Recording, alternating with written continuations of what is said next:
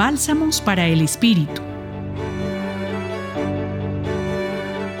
En este tiempo de cuaresma que iniciamos el día de ayer, el Evangelio de Lucas capítulo 9 versículos 22 al 25 nos comparte el primer anuncio de la pasión y resurrección de Jesús, así como las condiciones para seguirlo.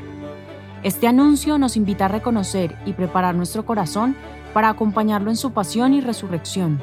Jesús mismo es quien expresa, el Hijo del Hombre debe sufrir mucho y ser reprobado por los ancianos, los sumos sacerdotes y los escribas. Lo matarán y resucitará al tercer día.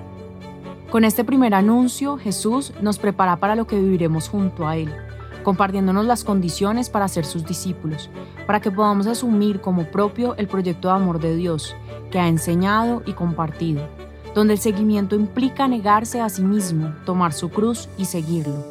Dice, quien quiera salvar su vida la perderá, pero quien pierda su vida por mí se salvará.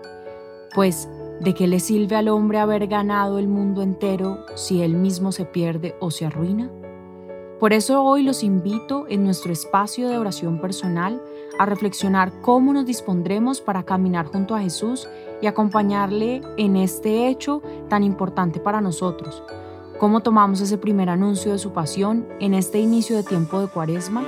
¿Cómo nos sentimos ante el anuncio de su propio sufrimiento, trato recibido, muerte y resurrección? Como sus seguidores, ¿cómo hemos venido asumiendo sus enseñanzas y su amor?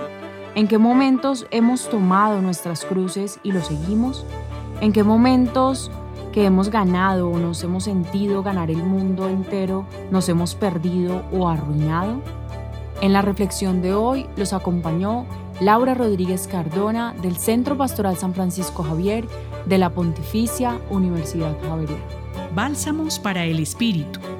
Escúchalos cada día en la página web del Centro Pastoral y en javerianestereo.com.